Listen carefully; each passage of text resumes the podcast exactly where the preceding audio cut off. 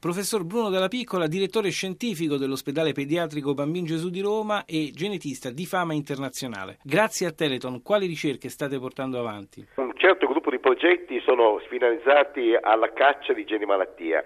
Noi ci interessiamo soprattutto di malati rari e la metà di questi pazienti, sono circa 7-8 mila malattie, non hanno ancora un meccanismo noto alle basi della malattia, quindi non conosciamo test in grado di diagnosticare, non conosciamo marchi biologici, quindi c'è una ricerca mondiale molto avanzata in questo settore che cerca di dare un nome e cognome a queste malattie anche in termini di basi biologiche. Abbiamo avuto un certo successo e quindi andiamo alla caccia soprattutto di queste cosiddette malattie orfane che stanno ancora attendendo il loro inquadramento nosologico. Professor Dalla Piccola, l'uso delle cellule staminali sta aprendo nuovi scenari anche in termini di terapie?